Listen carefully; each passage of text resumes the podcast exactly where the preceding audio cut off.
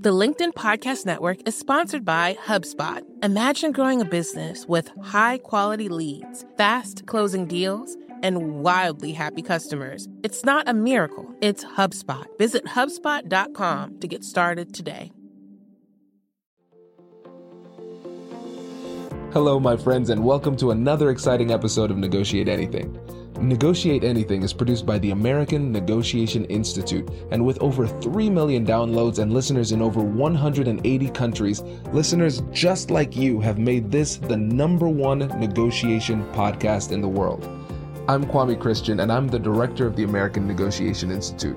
We're growing, and I want to introduce you to our new team members and new trainers. This will help to give you new, diverse perspectives on negotiation and conflict resolution. That's why I'm excited to let you know that Shane Martin, our head of sales and partnerships, is going to serve as co host of the show from time to time.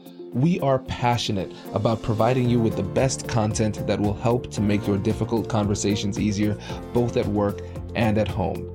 Lastly, before we get into the episode, I want to remind you that our team conducts negotiation and conflict resolution trainings in the United States and abroad. Our trainings will give you the practical skills you need to resolve conflict, negotiate, lead, and persuade with confidence. Click the link in the description below to learn how we can help to make your difficult conversations easier. And now, let's get to the show. Amelia and Derek, Thanks for joining us today. Yeah, excited to be here. Thanks for having us. Yeah, it's great to have both of you. I've been looking forward to this one for a while. So, how would you get us started by telling us a little bit about yourself and what you do?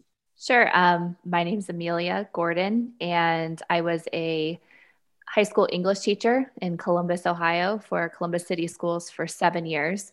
Um, recently moved to Washington, D.C., and now I'm teaching sixth grade world geography and um, co-founder of Erase the Space with Derek. And I'm Derek Birch. Uh, I teach English uh, in uh, Olentangy local schools and have been doing that for about 13 years. Um, and yeah, I've, I'm the co-founder of Erase the Space with Amelia, and it was a project that we built across our classrooms when she was at South High and I was at Liberty High School. Fantastic. So let's talk about that for a little bit. What is Erase the Space and, and what is its purpose? In, initially, Erase the Space was a project for our students to engage in learning together outside of um, the segregated schools that, that we have. Uh, a lot of it came from um, Amelia and I's uh, kind of observations and collaboration together. Um, but it, it, started as just a class project that we um, designed for our students to have authentic discourse um, outside of these siloed and segregated classrooms that they they're in. Fantastic. No, that makes a lot of sense, and I think it's admirable. And for those who are listening who are saying segregated classrooms, but Brown v. Board was in the 1950s. What do you when you say segregated classrooms in the modern day sense? What does that mean here? It means the same thing it did in uh, the 60s. Um, reports say that we are more segregated than ever, and if not just by race, but also by class um, across the United States. And that was certainly the case in our our two classrooms, just 20 miles apart in Columbus, but worlds away. And part of what Derek's talking about in terms of you know helping our students understand discourse was not only did they not ever talk to each other, they rarely saw each other. They weren't even going to the same places in the city um, again, even though they were only 20 miles apart. Yeah. And I think that's pretty surprising to a, a lot of people. But then when they take a step back and think about um, their experiences growing up, what their kids are, where their kids are going to school, and what those classrooms look like, then you start to say, oh, wow, yeah, integration was a great idea, but we haven't fully realized the dream um, about 70 years later. So I, I, admire what you're doing, and I think it's really important. And with this episode, what we're going to focus on is the concept of allyship. We're hearing that all over the place all the time. And so, really, I think we should start off by getting a definition on, on the table.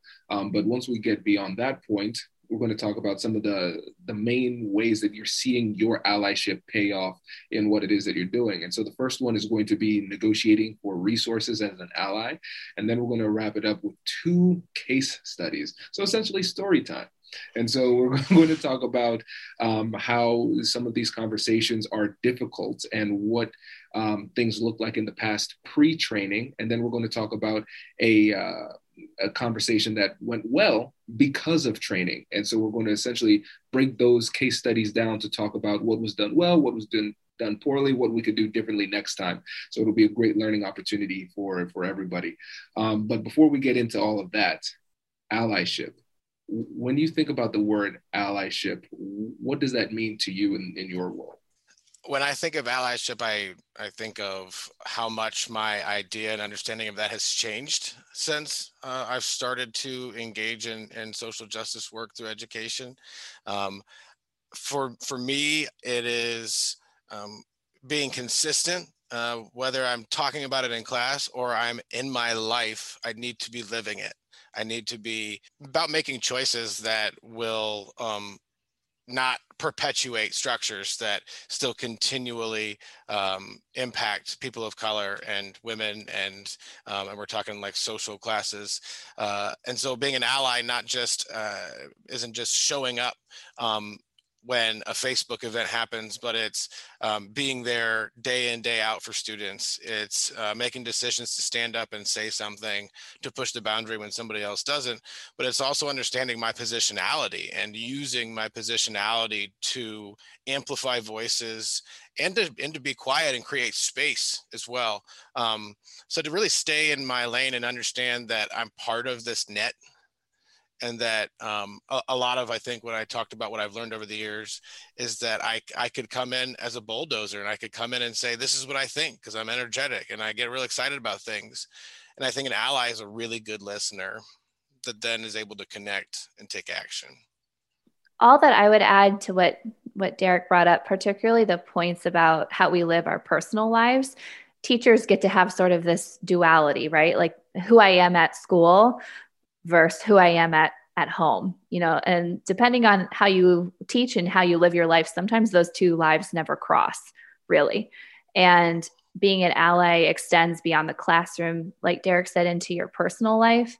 And I like to think of um, Dr. Bettina Love's de- de- definition of a co conspirator, you know, asking to move beyond allyship and to be um, willing to lose something and as a white teacher, as a white woman, I really try to think about when there are opportunities for me to put myself on the line so somebody else doesn't have to.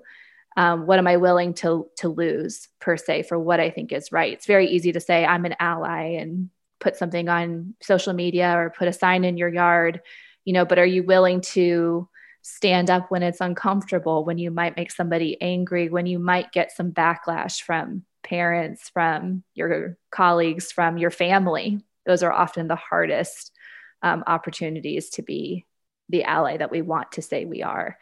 Um, and another part of that is also redistributing wealth when you can, you know, using, and we're going to talk about resources, but when resources come your way, when you have resources, how you distribute those resources in a way that reflects your values. That's great. Yeah, and let's use that as a as a segue right now because I, when I think about the the trainings that we've done with ANI recently, it's it's a lot of it, of course, is with negotiation and conflict resolution in general, but now difficult conversations about race, that's coming up more and more often.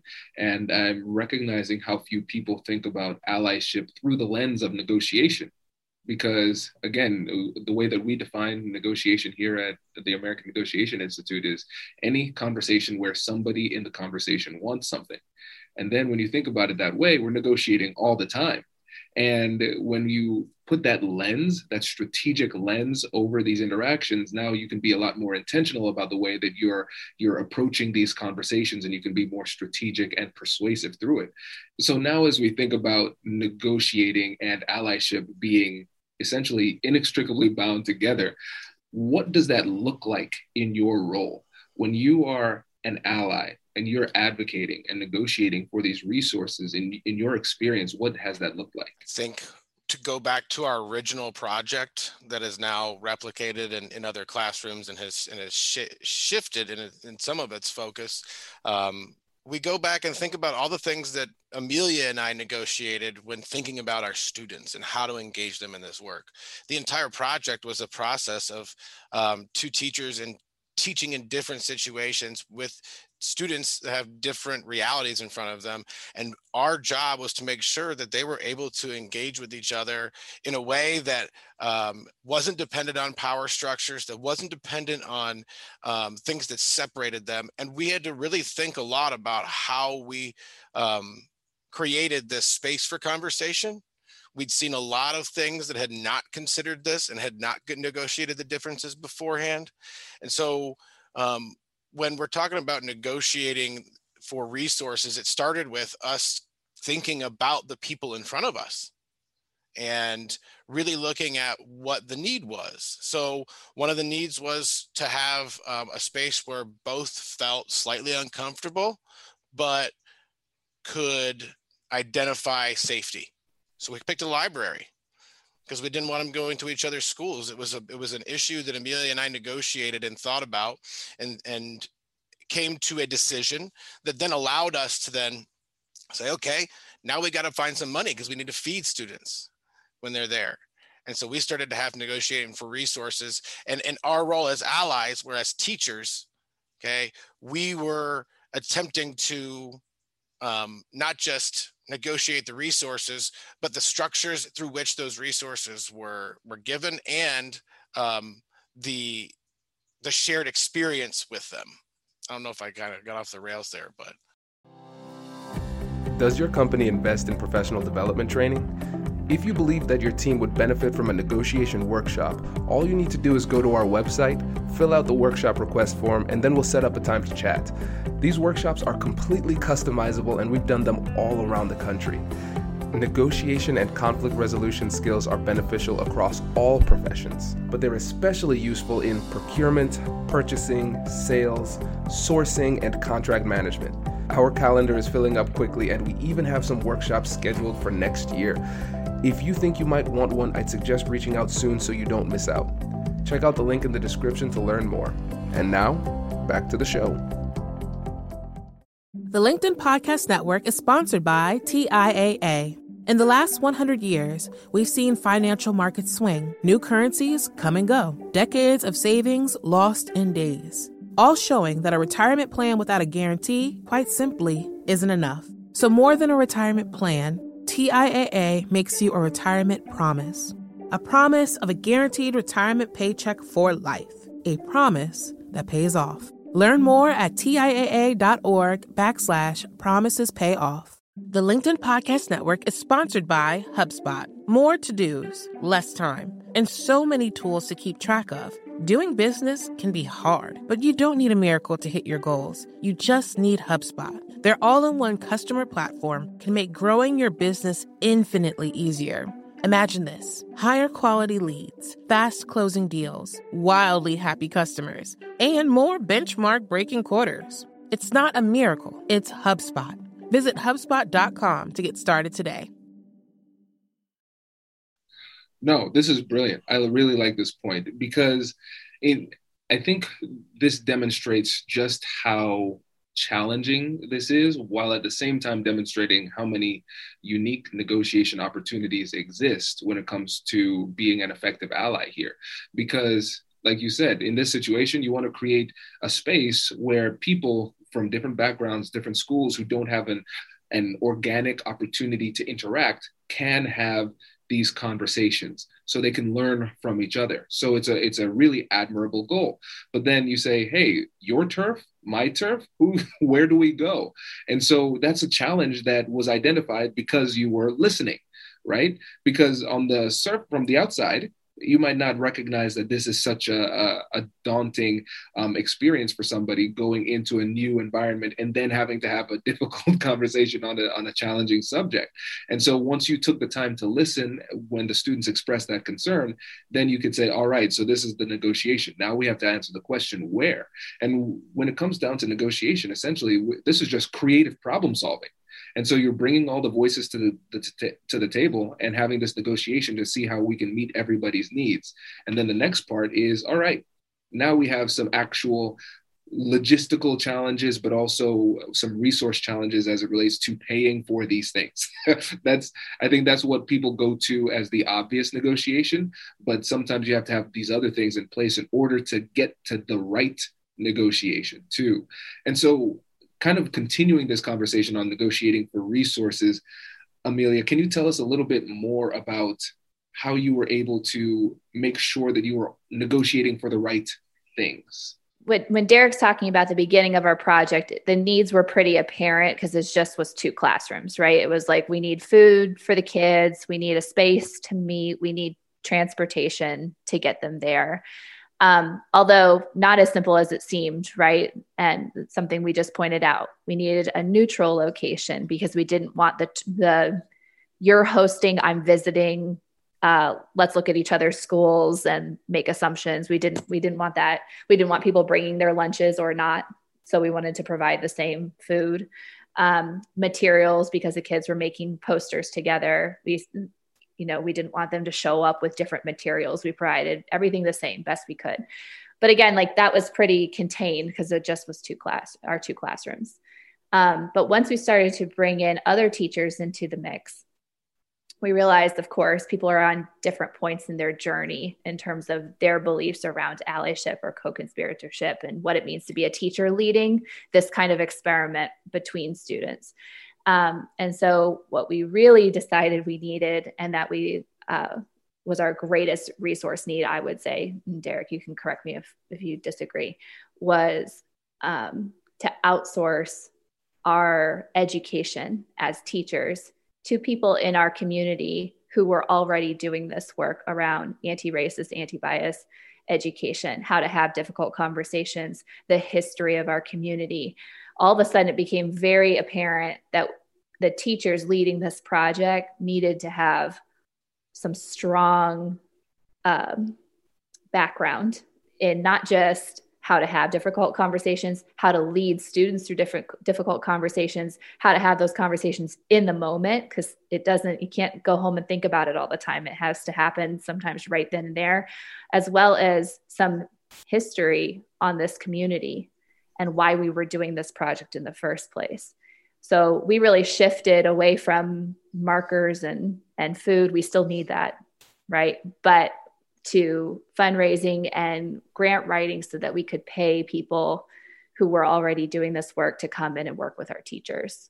And, you know, almost five years later, I think we remain pretty steadfast in that being our most valued and important resource. Yeah, this is great because when you think about negotiating as an ally, you, it's easy to think about us versus them, whoever them happens to be in the moment. It's the people who don't agree with us, the power structures, whatever it is. But what you're what we you've identified here is that the people with whom we negotiate the most are the people who are closest to us. And so this is how it is in general with negotiation. And so, again, if you don't identify these conversations with your fellow allies as negotiations, it's really easy for people to get disenchanted, frustrated, and vilify each other because we're saying, no, I want to do it this way. You want to do it another way are you bad? Am i bad? What's what's happening here?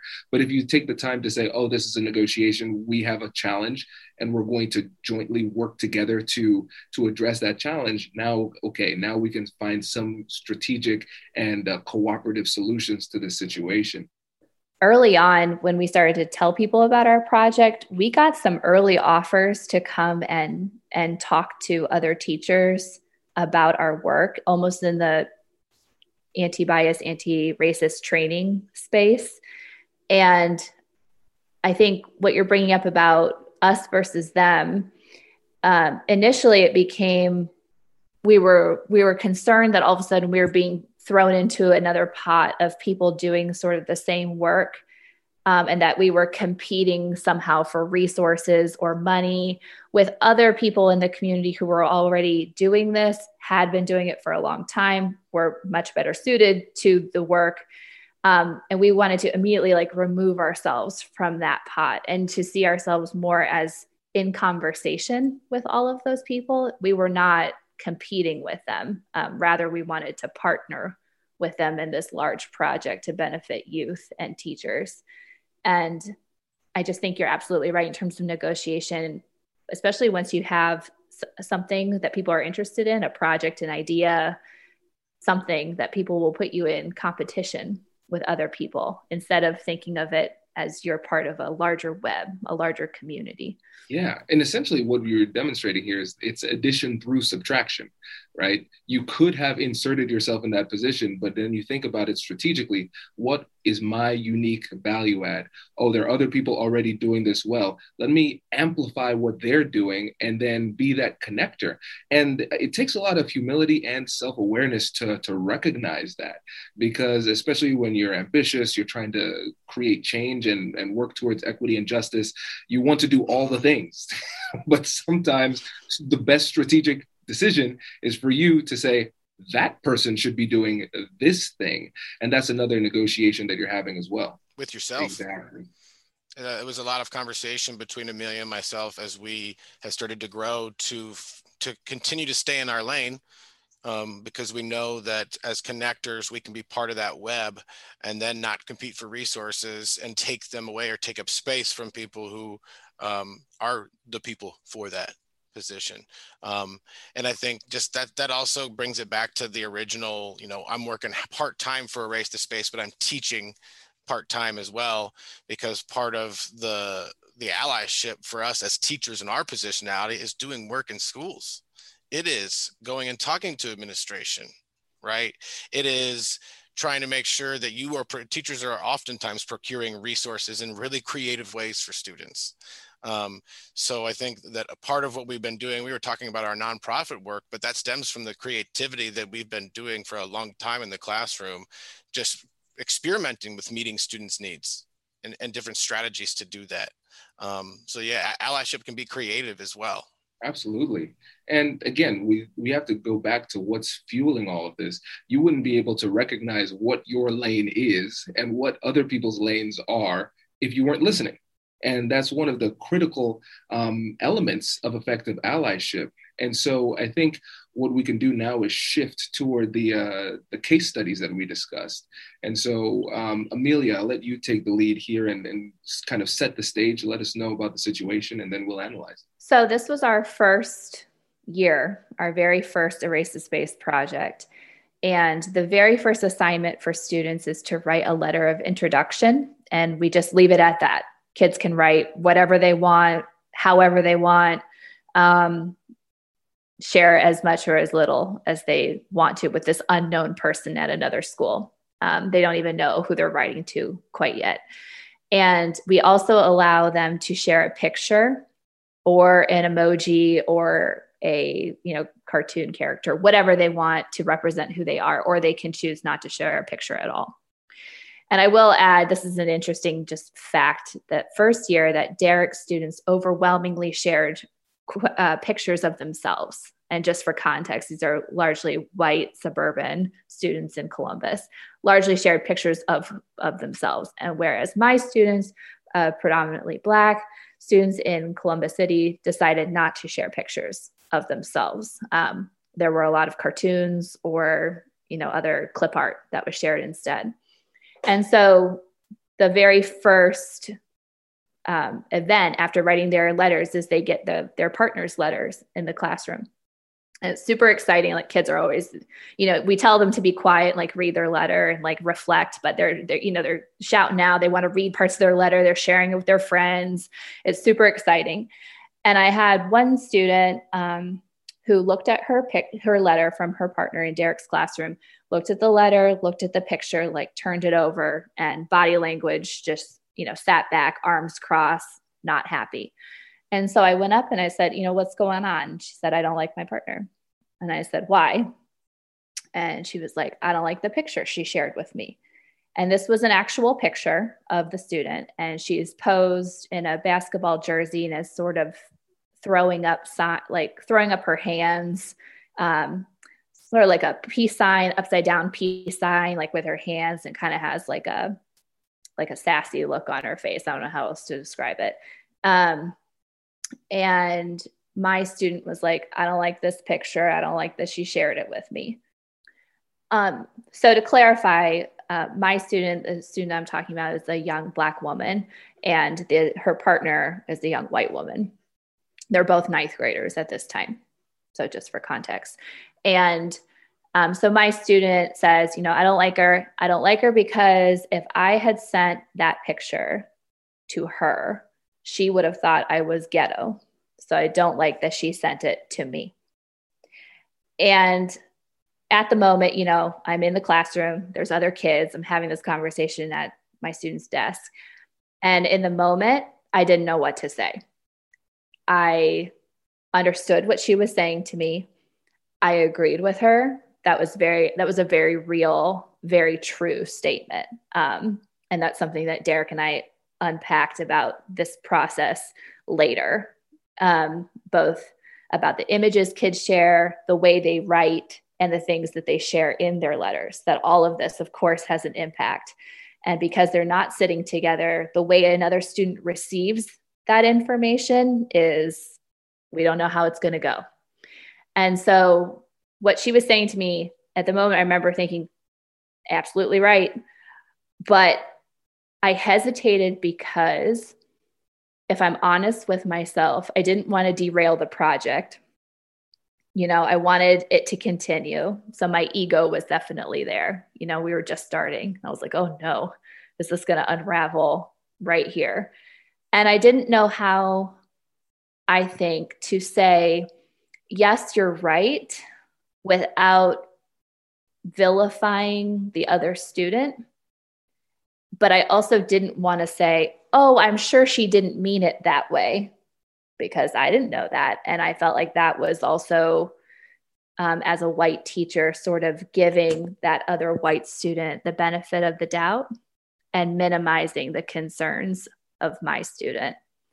So instead, I just didn't say much at all. I said, we'll talk about this later. And I took a step back. This is a powerful story, and it seems so simple from the outside, but then once you go deeper, you recognize there are a lot of layers to this, a lot of layers. And what's interesting too, um, and I'd like to hear your thoughts on it as well, um, we're recognizing the discrepancy between the two individuals in the interaction because different people bring different things to every single interaction, right? And so for the student who sent that picture, they probably thought about it as this isolated type of thing. This is a picture. Maybe, who knows? Maybe they say, This is me trying to build rapport. We don't know the intent, but regardless, it was probably localized in this moment. But then for your student, the, the African American uh, student, uh, she probably brought a lot of history to that interaction. And so when that's happening, what are the challenges of managing that type of complex interaction? You're managing your existing relationship with that student. You're managing a relationship with your other teacher in the other classroom. You're managing your relationship with that student in your partner's classroom. Uh, as well as probably it's impacting the way you're thinking about and negotiating um, those other partnerships. There's a lot that's woven in here, and it was something that Amelia and I spent a lot of time talking about and thinking of how to essentially create a life enriching situation for both students. This, this some of like the nonviolent communication language that we um, have have learned and try to utilize. I think of that as a negotiation. It's just trying to find the win the, the win in it all, and it it meant that Amelia and I had to circle back um, and close the loop that this was not going to be something that um, was maybe there's a one in a million chance that if we didn't step in as allies and teachers in our positionality to re-engage the conversation that it might have happened. But without the the people that have that position going to both of those students when they're sophomores which we did and say hey I had to go to, to my student and say, hey, this happened because I chose not to say anything. I didn't know how that was going to taint the way that they came into a room together, which we can probably we can say now after Amelia's story that when they got into the room together, they like loved each other and were able. They texted each other afterwards and are both freshmen in college now, and are still in contact. But if we didn't a year later, because we're still thinking about it because it's necessary. Go back to those students and say, I, I go to my students and say, hey, this happened. And we have an opportunity, if you'd like, to like sit down and have a conversation about it and how you move forward through that and how it reframes your experience now that you know that. And Amelia goes to her student and says, I think that your partner is willing to sit down and chat. Is this something you want to do? And so it was a big pivot and learning experience in a way that one, that a failure doesn't mean it's over, that it just means there's an opportunity and more hard work probably in front of you to figure it out. Um, and that when students tell you these things, there's it's a diamond. It's so valuable for us to take that seriously and then put it into our practice.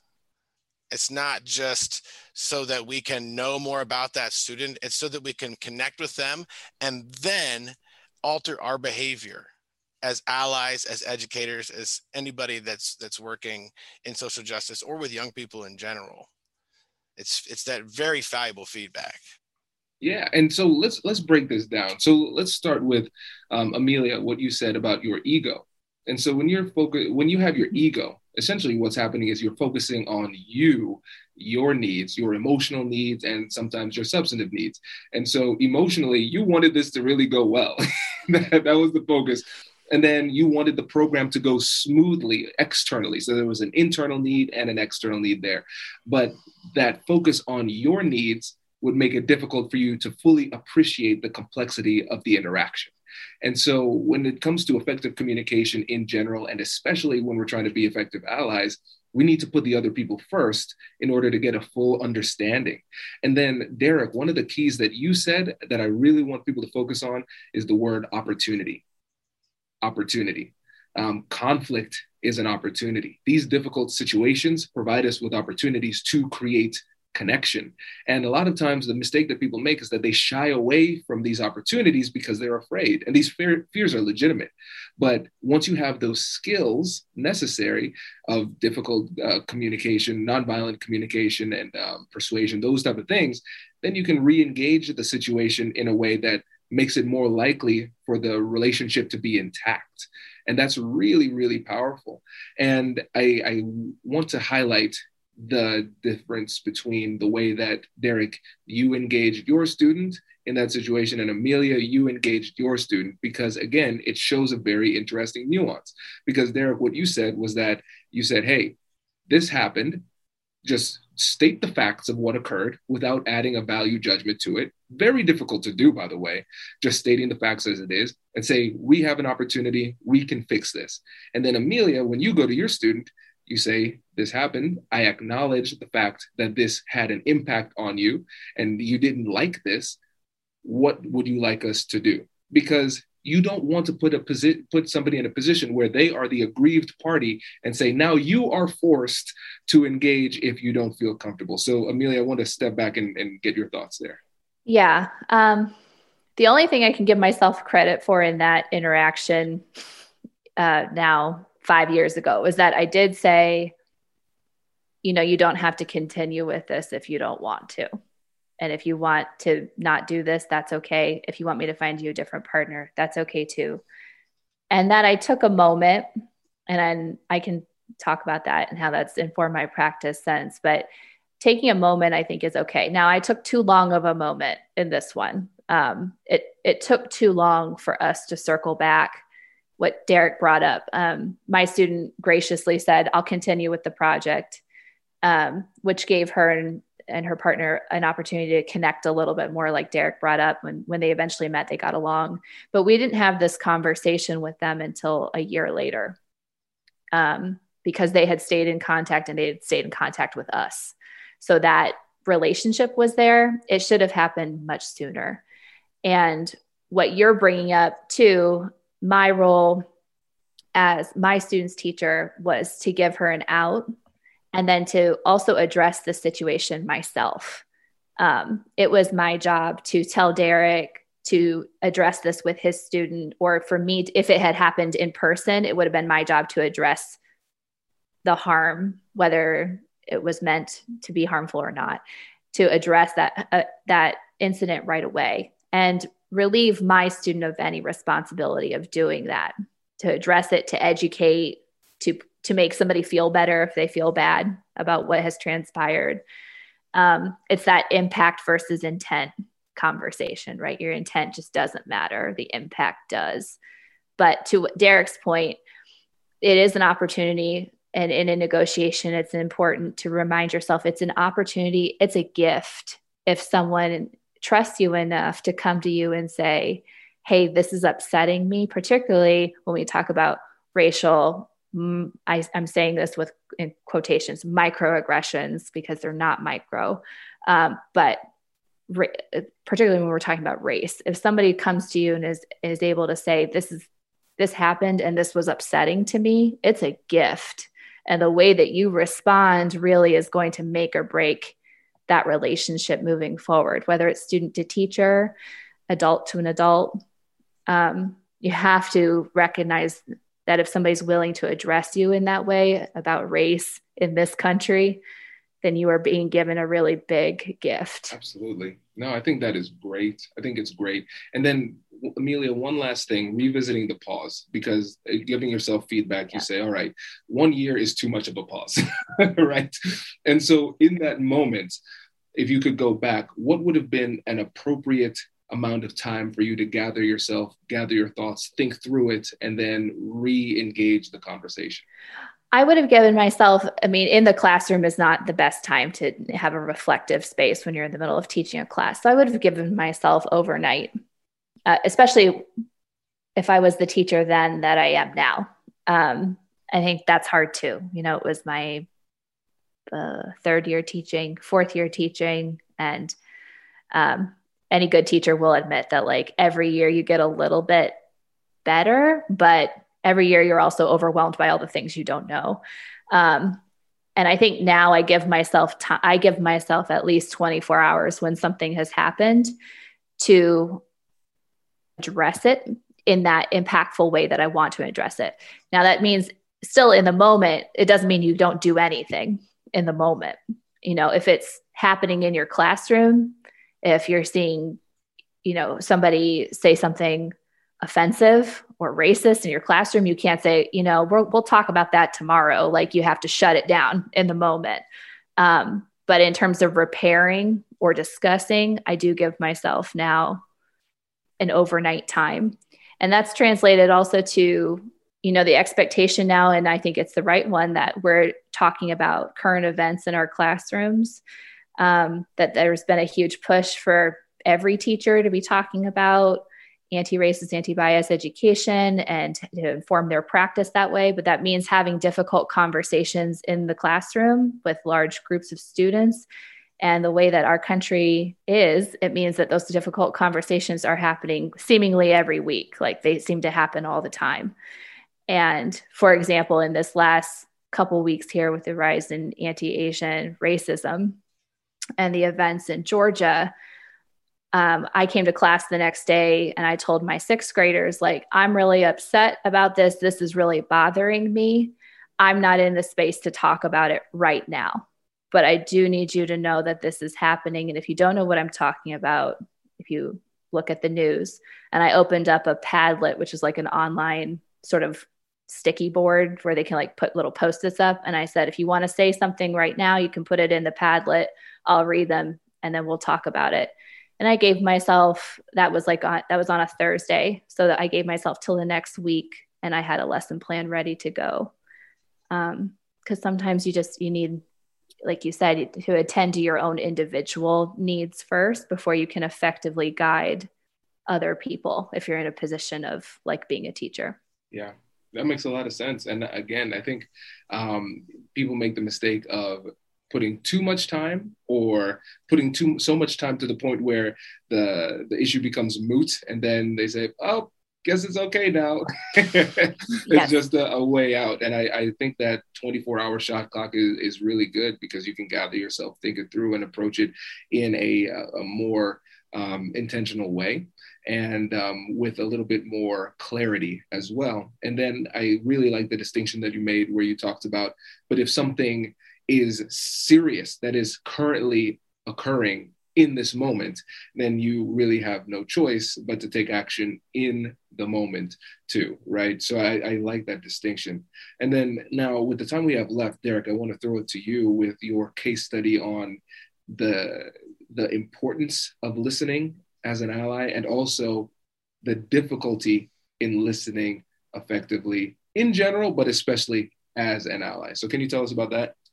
Yeah, I think that listening as an ally means that there that there's always learning, um, especially um, when you're interacting with so many different people, so many different students, um, that listening and pausing, like Amelia's talking about, allows one for I, I, the phrasing I like is to for me to not think about what I'm going to say next just listening to what that person is is telling me um, helps me connect with them and it grounds me in conversation. Um, but it also allows me to um, the pause that amelia is talking about allows me to to take some time as the conversation as i'm feeling my body maybe react. I now have this this vocabulary of feelings and needs that we've worked on with Erase the Space to to um, hone our practice. It's something that, that comes up in my personal life now as an ally.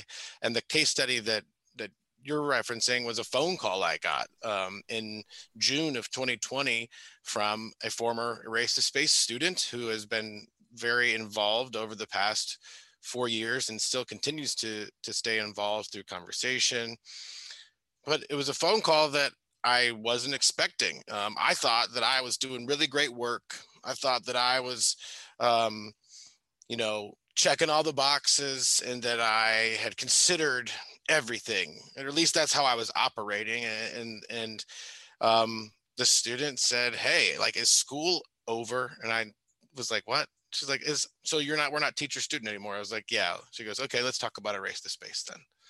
and it was just like this gut punch and i could feel it in my body because i'm like i know her tone i know that she has something to say and i had this i had this moment to make a decision do i lean into everything that, that amelia and i have been learning and trying to provide for our students where i i lean into the tension and i understand that on the other side of that is something wonderful or do I clam up and protect this thing that I've worked on for four years and not mm. accept the feedback and these diamonds that she's about to offer me? And I, it was a fight. It was really I could feel it as a like a, a tension in my body, and I had to say, and I had to like think like you're feeling, you're feeling anxious, you're feeling um, protective, and like that's okay, but you need to shut up and you need to just listen to what this person has to say. And so I did, and I could feel my body kind of like calm throughout the conversation. And what the conversation entailed was just a real honest asking for both, for me specifically, to consider um, what it meant for me as a white educator be do, to be running um, and co-running this uh, non nonprofit Erase the Space uh, with another white educator and to consider um, my actions in my building because she is a student that went to school in my school and was involved in those activities.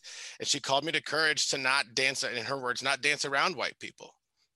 So to really negotiate with them and actually get into the arena and to have these conversations rather than to have these conversations in a large structural level and avoid them in my building.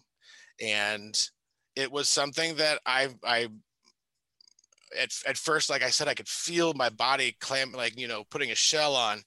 And throughout that conversation, my heart just opened up and it was just this transformative um, conversation because then I called Amelia and was like, hey, I just had this conversation. I need to talk about it. And we both said, like, that's actually sounds like the direction we need to go in. And we need to call ourselves to higher ground when we're when we're asking other teachers to join us there and we we reshaped um, erase the space 2020 2021 around feedback from this student who um, had the bravery to i mean i i gave her her diploma to, to bravery to call up and say like i got something to say to you. Uh, and, and it, it happened because after the case study that Amelia referenced, we went on this journey to continually consider these things and seek out community educators that could help us do that. This is great. I love this case study because um, it validates my experience as somebody who's trying to get better at listening. I have an ego um, that kind of puts me in a you know a difficult situation sometimes in these conversations. But when I'm listening effectively, it hurts. Like it's something that I can feel. I don't I don't like the feeling that I get when somebody's sharing something that I disagree with or something that's hurtful, something that makes me feel defensive. And I think really one of the key takeaways is that you can become a better listener. Listening is a skill, but that doesn't mean that listening effectively will always feel good. Mm-hmm because in that moment that hurts. It really hurts. And again going back to something amelia said earlier the ego can get in the way because when your ego is feeling threatened you're focusing on yourself. And derek in this situation it would have prevented you from focusing on the gems that you were about to get. And really going back to something you said earlier derek i believe you said that being an ally is being willing to learn right? And so it's two steps. It's being willing to learn and then put that learning into action. And so this conflict provided you with an opportunity, an opportunity to learn and an opportunity to see things from a different perspective. You absorb that learning and then you use that to make the situation better. And what's very interesting to me is that part of this program that you've created for these students is all about having these difficult conversations and encouraging them to do so. So, in reality, you essentially gave that student the skills to have this difficult conversation with you in a meaningful way. Yes. And at the same time, as I was learning, so she was part of the first group to go through it, just like those other two students. Um, she was getting those skills to speak her truth while I was getting the skills to listen. And as a teacher, uh, it may not be the most loud thing that's pronounced as it is as important to the job. You know knowledge and it's all about like what you know. It's really how well do you listen. That's great. Amelia i see i see you nodding. Yeah i just I mean, I love that. It is how well you listen. And then when you realize that you don't know something, which a good teacher knows that they like don't know a whole lot, honestly, you know, that all of your students are different. You don't know that much about them, you know, and when you do learn, when you do get called to action, um, and you know that you need to learn more, do you go out and learn more and try to effectively respond to what your students are asking? You to know? Or do you say, I, already know it all, or I'm not interested in knowing that? You know, that's not, you're not that important to me. I don't need to learn that much about what you're asking me to know. And we get, because of our position, I think a lot of teachers get caught up in feeling like they have to know everything before they embark on any difficult journey with students. And the minute you can let that go and just know that you you won't ever know it all and it won't always like what you said feel good or be easy. And as long as you're just willing to keep trying um, and to do right the best you can by your students, it'll be okay. Exactly. Oh, this is great. And again, one last point there, it really shows the the power of your continued education in this role, how to be an ally, learning these communication skills. And really, what one of the things you mentioned earlier, Derek, was the fact that if this conversation would have happened four or five years ago, it probably wouldn't have gone as well. But because you've gone through these training programs, it improved your ability to be a good ally because you're able to sit in the discomfort of these conversations and listen effectively and then do what you need to do in order to be an effective ally at, on the back end and that's really the our, our, our work that we have been doing with Erase the Space we started as a project and now we have this you know network of teachers that are working with us because we're trying to push against systemic inequality and systemic racism and segregation housing segregation you know those are the structures that we identify as things we're pushing against but if we aren't living I'm going to drop Adrienne Maree Brown's name here because I love dropping her name because her writing is wonderful. If we aren't living fractally, if we aren't living the same way in our personal lives that we want to live and do an impact on this larger scale, then it has no foundation underneath it. And so th- th- these case studies, um, just these experiences and reflecting on them, um, are all something that build to this larger idea. Um, and just I'm, I'm glad we got to talk about them because we're a lot of times we're talking about these larger things that we're we're aiming at, but it's so important to see these stories on the ground. Absolutely. Well, I really appreciate you all coming in and, and talking about this. This is really helpful. And I, I feel like this episode can be a, a, a major part of somebody's allyship toolkit you know, I think you've helped to mm-hmm. equip a lot of people about how to have these difficult conversations. And um, before you go, can you um, just give one last shout out to Erase the Space and let people know how they can get involved, how they can support and, and connect with all of you? Sure, you can find us. Um, we are most active on Instagram. We've employed our Gen Z students to help us with running an Instagram account and redoing our website, which is erasethespace.org. Um, there you can find Derek and I's contact information. And you can support Erase the Space by following us on social media and amplifying the work of our students.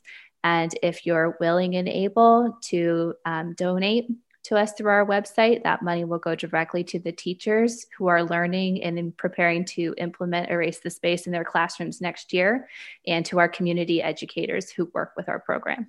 Fantastic. Thank you. Thank you. Thank you for coming on the show. Really appreciate it. Thank you. Thanks for having us. Yeah, thanks, Kwame.